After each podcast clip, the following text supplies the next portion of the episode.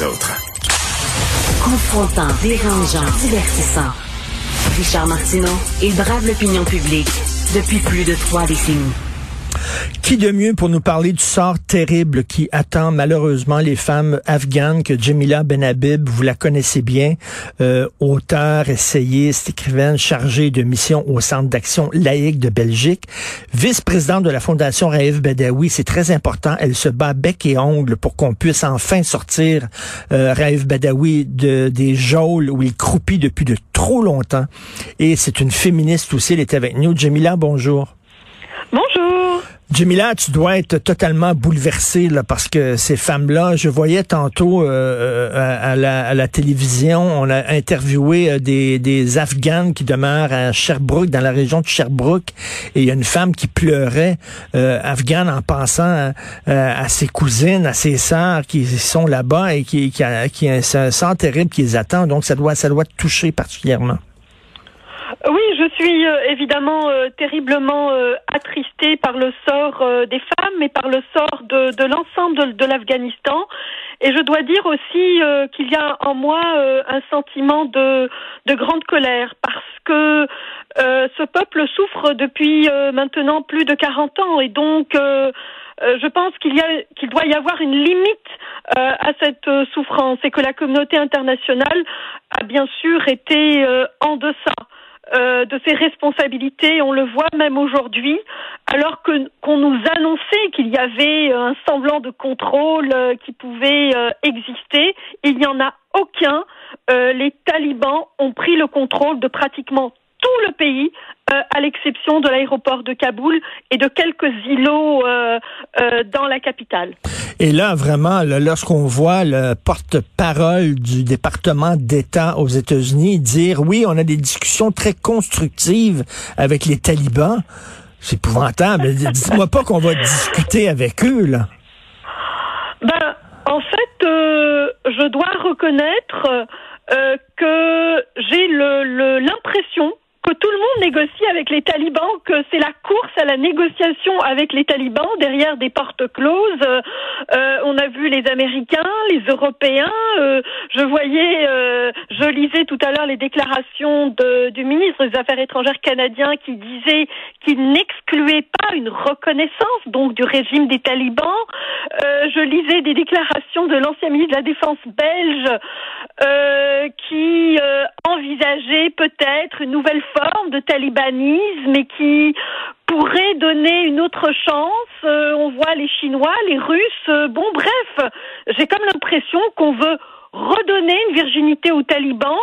Euh, alors que les images qui nous parviennent sont d'une effroyable violence. alors certes, il y a des négociations, mais sur le dos de qui vont se faire ces négociations? Et concrètement, qu'est-ce qui va arriver aux femmes afghanes? Bah, concrètement, euh, ce qui les attend, euh, c'est un régime euh, des plus violents, des plus répressifs, des plus barbares, parce que s'il y a une certitude aujourd'hui qui demeure, c'est que les talibans ne feront aucun cadeau aux femmes. Aucun, aucun, aucun.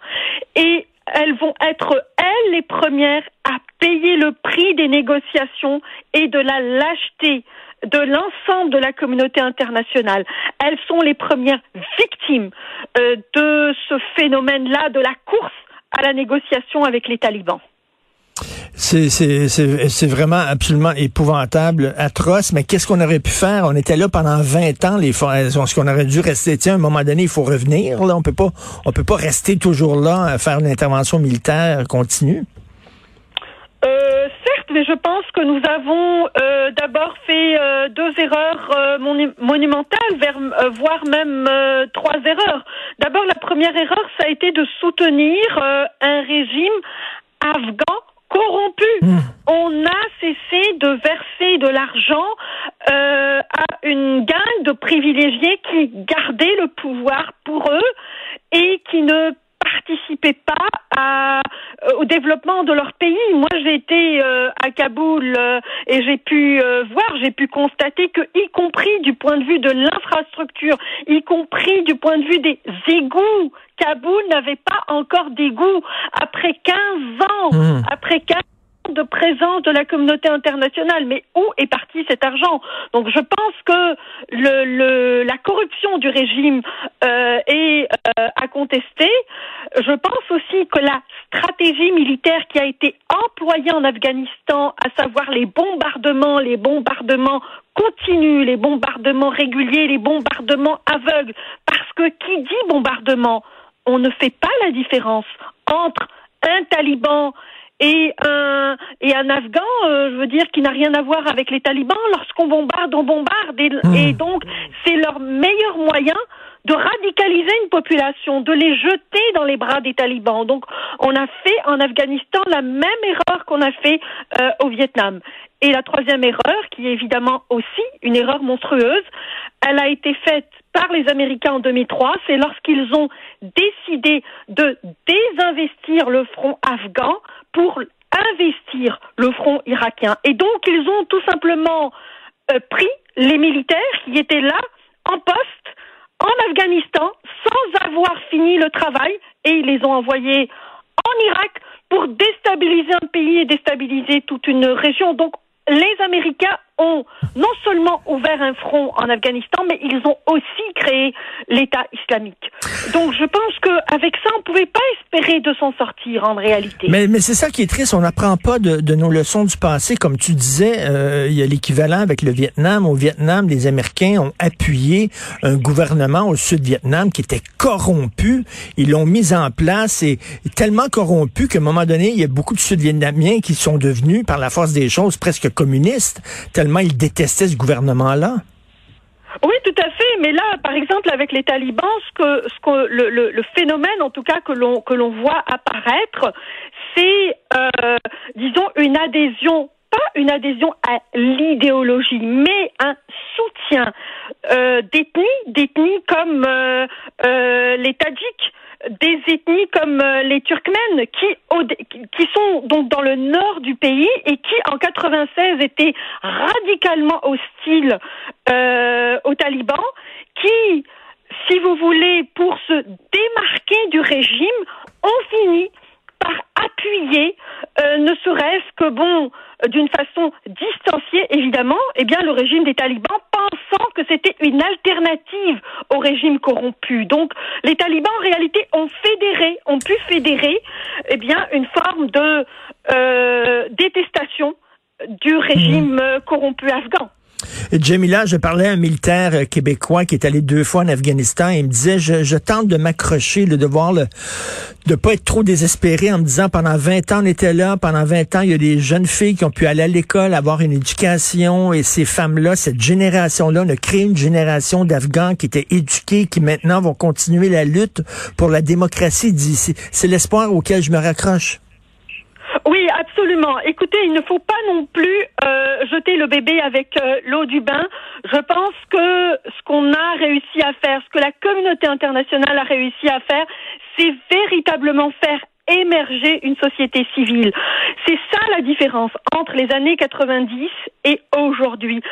En 96, il n'y avait pas de société civile organisée et professionnalisée telle qu'elle l'est aujourd'hui. Aujourd'hui, il y a un tissu associatif extrêmement dense en Afghanistan, tissu associatif qui est porté par les femmes. Les femmes sont énormément investies dans le tissu associatif, dans l'éducation des femmes. Ce que nous avons aussi créé, réussi à créer, c'est la euh, l'éducation des filles. Il y a plus de 9 millions de filles qui sont allées à l'école. Euh, je veux dire, faut pas mmh, oublier mmh. que c'était les talibans. Pendant les talibans, les femmes étaient interdites non seulement d'aller à l'école, dans la rue, mais dans les hôpitaux. Les femmes étaient interdites de se soigner.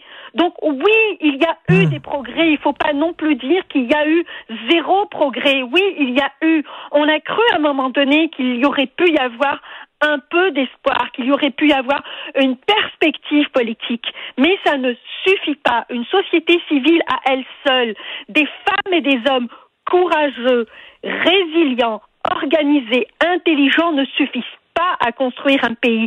Pour construire un pays, il faut une volonté politique, il faut une vision, il faut sécuriser le territoire. Or, nous avons été incapables de sécuriser le territoire en raison des influences aussi du Pakistan qui a joué un rôle absolument exécrable dans le maintien des talibans euh, aux frontières euh, euh, afghano-pakistanaises. Donc la stratégie américaine en Asie qui a fait du Pakistan le gendarme, soi-disant, des États-Unis, est à jeter à la poubelle.